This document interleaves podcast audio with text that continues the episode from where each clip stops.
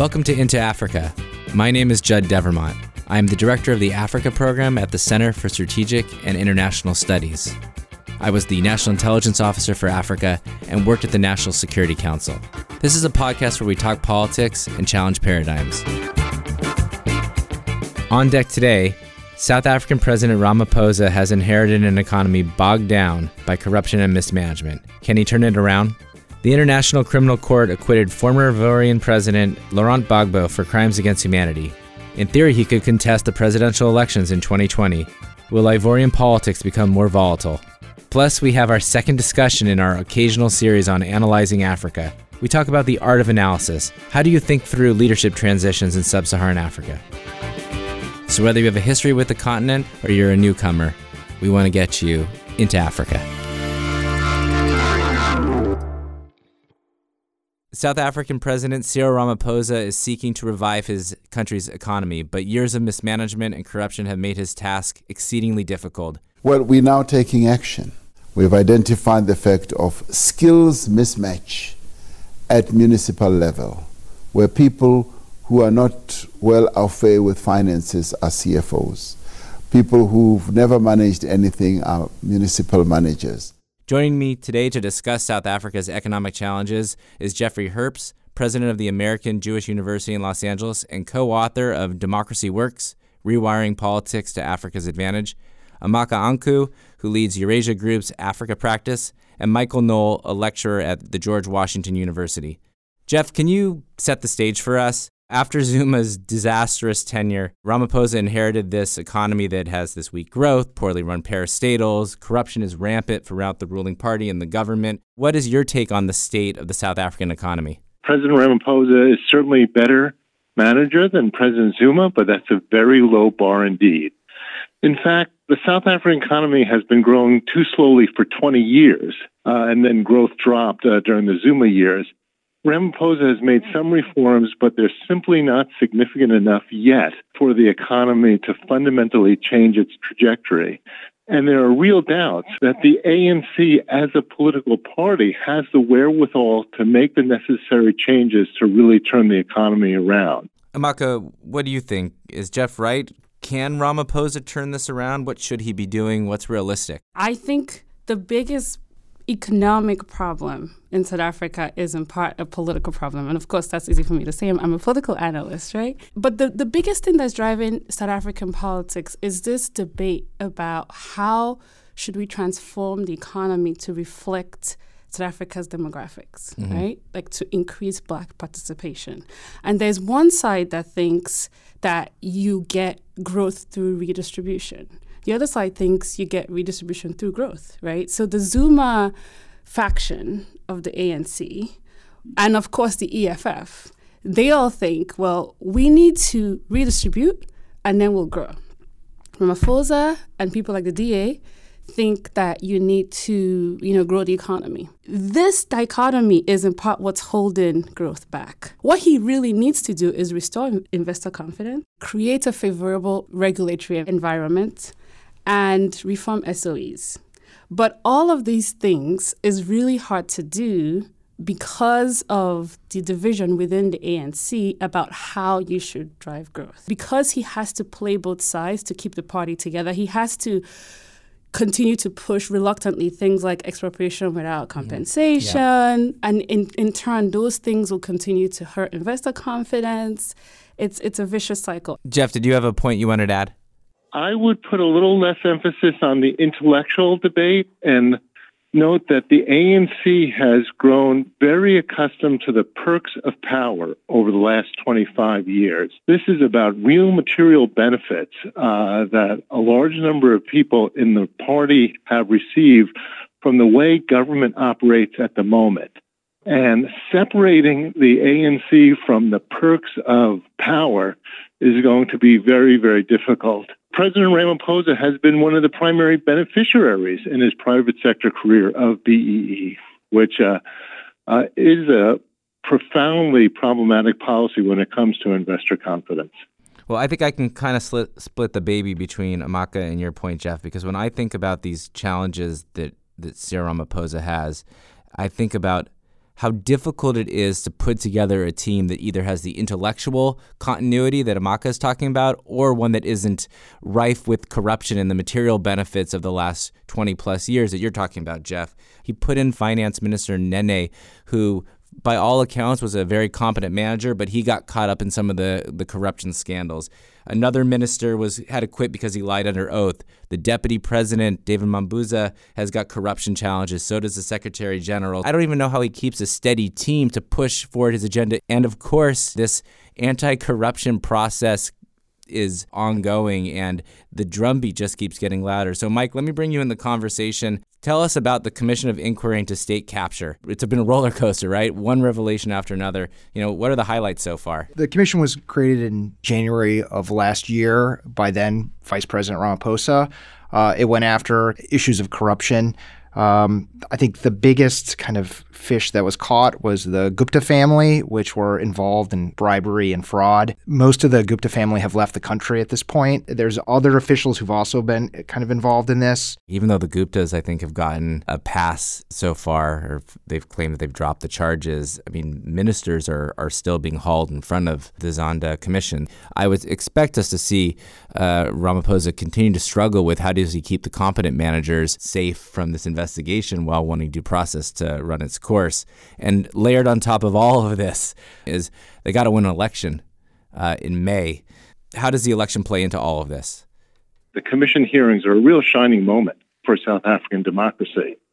I mean, they are unpacking a very difficult and recent part of their history in a very public manner in a way that not only very few African countries, but very few countries, period, would do. I think as far point. as the elections, I think the margin that the ANC wins by is not the most interesting thing. I think they'll win, not least because the opposition still hasn't developed a coherent identity and because they were counting on running against President Zuma in part. The real issue, I think, is how many South Africans are going to stay on the sidelines and not vote at all, indicating increasing distance and alienation from the political system and the possibility of someone in the future uh, creating a coalition of the marginalized.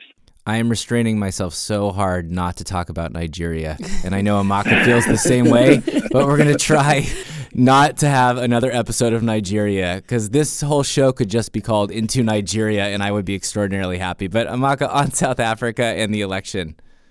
So I disagree slightly with Jeff here because, at least from the investor perspective, the reason the margin by which Ramaphosa and the ANC wins is important is because the the stronger he appears, the more influence he can have over his party. The more influence he has over the, the party, the more he can push some of these less investor friendly policies. Even if there's the turnout to low. the back of the burner. Right. Right. And hope that everybody can forget about it. Even if the turnout is lower than it has been. All of the structural issues we've been talking about SOE reform, growth, they're all things that require really long term. Like, you're not going to transform the state owned enterprises in the next two years.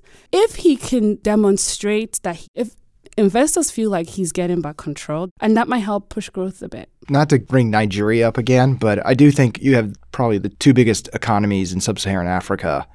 And you're trying to turn these economies around and make them be be very successful, but they're being operated on by the political elite, and I think that's a very big challenge for for these longer term solutions on the economy.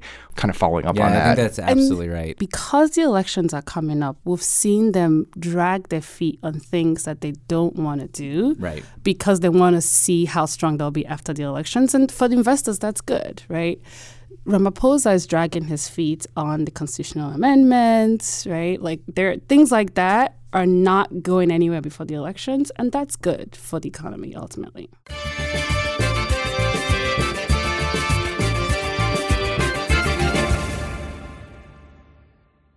Après 82, after 82 witnesses, the prosecution still could not prove that President Gbagbo was guilty.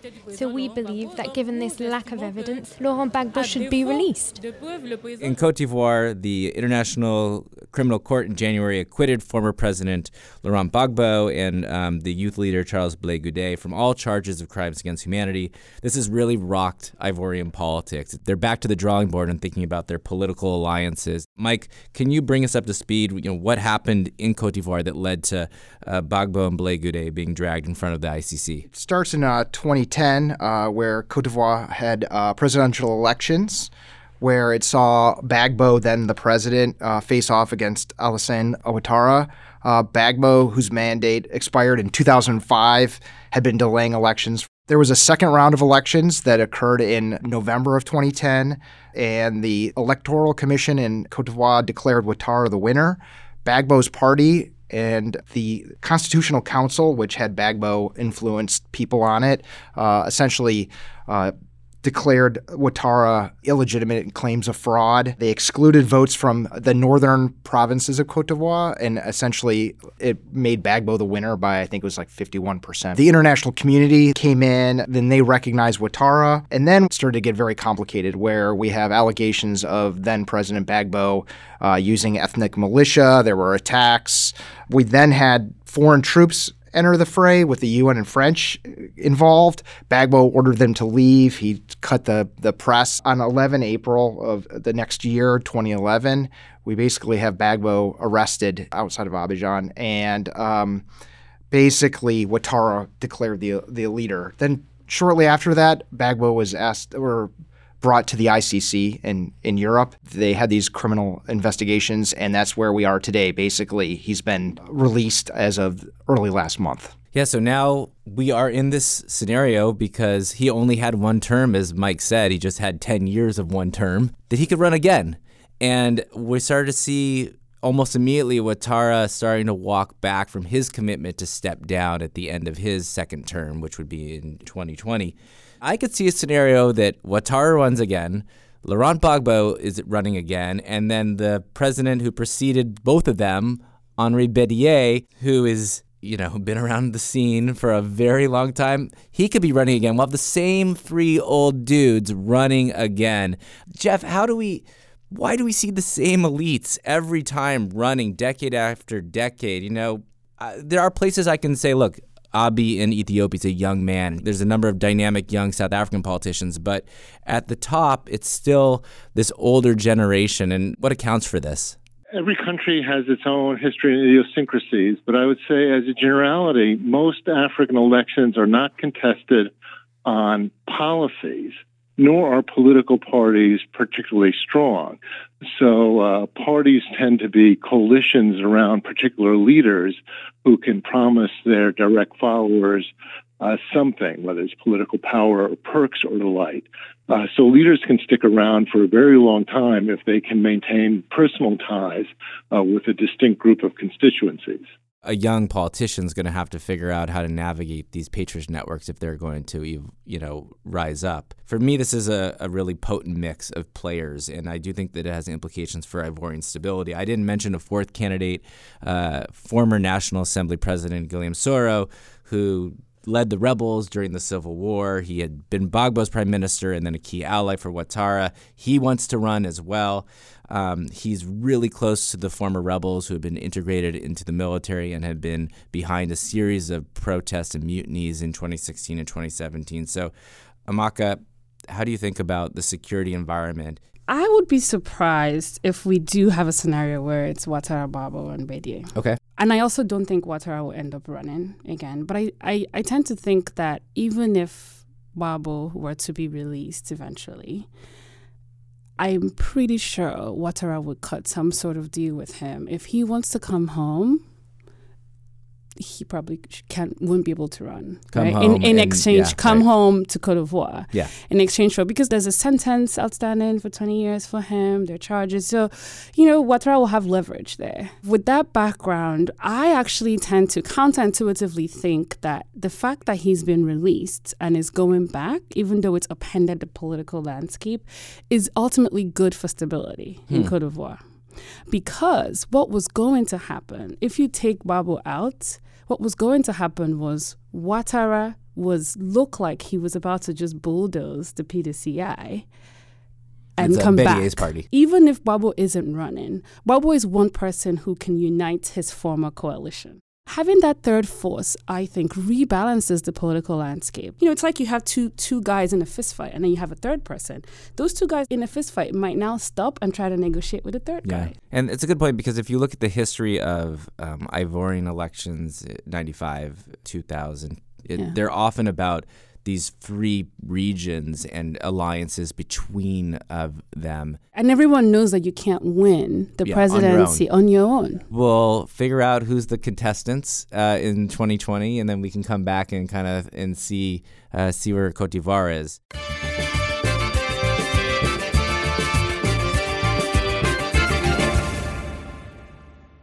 I want to move to the main topic today. This is the second in our series on analyzing Africa.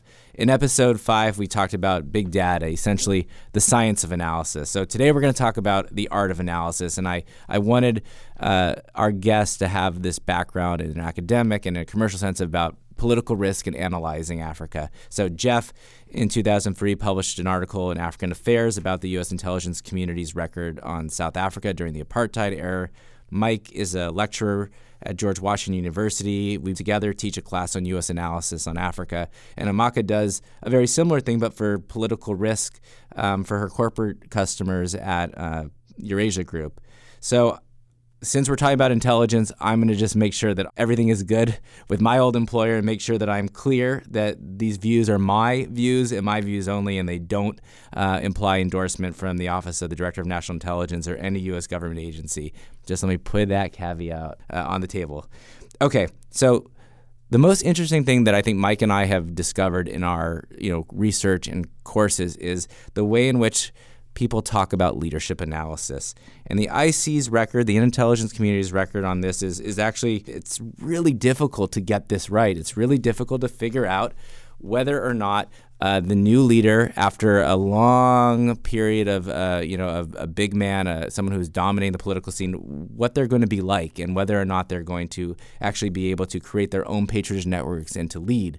And um, in our class, I think we found that most times analysts underestimate the incoming leader. So, Mike, can you talk us a little bit about uh, some of the stuff we learned from Kenya? What did, were the analysts saying about uh, Jomo Kenyatta's uh, successor, Daniel Arap Moi? We read over declassified documents from the intelligence U.S. intelligence community on on Jomo Kenyatta. He had been ill in the late 60s, and they were starting to write on on his health in the in the early 1970s. They were very concerned with Kenyatta dying, and they were looking to see who would take over. And they really would just go through all the people who were prominent in the government and kind of do an assessment of them. Uh, and, and then and they went over then President Vice President Moi. They kind of wrote him in these pieces saying this person although the Constitution says he he holds presidential office for a few months after the president dies, that there's a very good chance that he just basically based on his ethnic constituency, his influence, and all these other at that point supposedly more powerful leaders within the government that he wouldn't make it. Let me just do some quotes, Mike. So, Yeah. in 1970, there was an assessment that called Moi inept and a Kikuyu stooge. The that's the ethnic group of Jomo Kenyatta. Uh, in 72, they thought his presidency that he would largely be a figurehead with real power resting in the Kikuyu inner circle. They said, moreover, Moi appears to lack the necessary political skills and sufficient backing to challenge Kikuyu hegemony. And so, in 78, Moi takes over, and what happens? I mean, he immediately is quite adept. He's been sitting there with, as far as we can tell, with Kenyatta watching these various ethnic communities, watching the leaders. Some of them were extremely inept, although they were loyal to Kenyatta. They weren't very good at managing the government or the positions they held. And he quickly plays off the larger Kikuyu and Luo ethnic communities off one another and meshes a kind of coalition of smaller ethnic communities and forges along and it survives um, a couple of economic crises, a weak attempt at a coup in the early 80s, and it flourishes for a couple of decades in office. I mean, he's in power from 1978 until 2002. And the assessment was that he was going to be weak and inept. And I can find examples throughout the historical record. Uh, when Senegalese President Senghor handed over power to Abdou Diouf. They thought he was not particularly popular, doesn't project himself well in front of groups, has no experience in grassroots electoral politics. He rules Senegal for two decades. And if it's not about the longevity of the leader, sometimes it's a, a misunderstanding about you know how transformative they may be. And Jeff, you've done some work on de Klerk. So what did the analysts think about F.W. de Klerk? Well, Judd, while I agree with you about the IC's record, I would argue the academic record on predicting leadership capabilities, especially no, new leaders, is no better. Oh, okay, uh, I thought you were going to say the opposite. Those are fighting words. Oh, we were getting excited here. but I think you know, I think de Klerk was actually the greatest failure uh, given the amount of attention that was devoted to South Africa by the IC, by the academic community, uh, by, unusually for Africa, the media. And no one had him uh, doing uh, what he did, where he was, you know, utterly essential uh, to moving South Africa towards transformational change. I think you have to ask why would a potential leader demonstrate obvious competency with a political base that was contrary to the current ruler. Uh, wouldn't that be a kind of a prescription uh, for a relatively short political career? Uh, lurking in the background, uh, biding your time, uh, not being associated with any particular policies or even constituencies is in a situation where uh, the health and political primacy of the leader is the key variable, uh, that's the play. And that's what I think has continually confounded analysts who can only look at uh, the day to day operation of the potential leader and not the political calculations that he or sometimes she may be making. No, I think that's a really astute comment. We're blind to an aspiring leader's true political acumen because part of their acumen is keeping that hidden. Mike, in class we talked a lot about, you know, how do you avoid these traps? In you know, should analysts just not make calls like that, uh, or or is there a better way to to present the challenges a leader may face? Yeah, I think one of the things we found when we did look at even um, you know, academic literature as well as the the intel, the declassified intelligence, was that they often make quite a few mistakes about the assessment of the individual.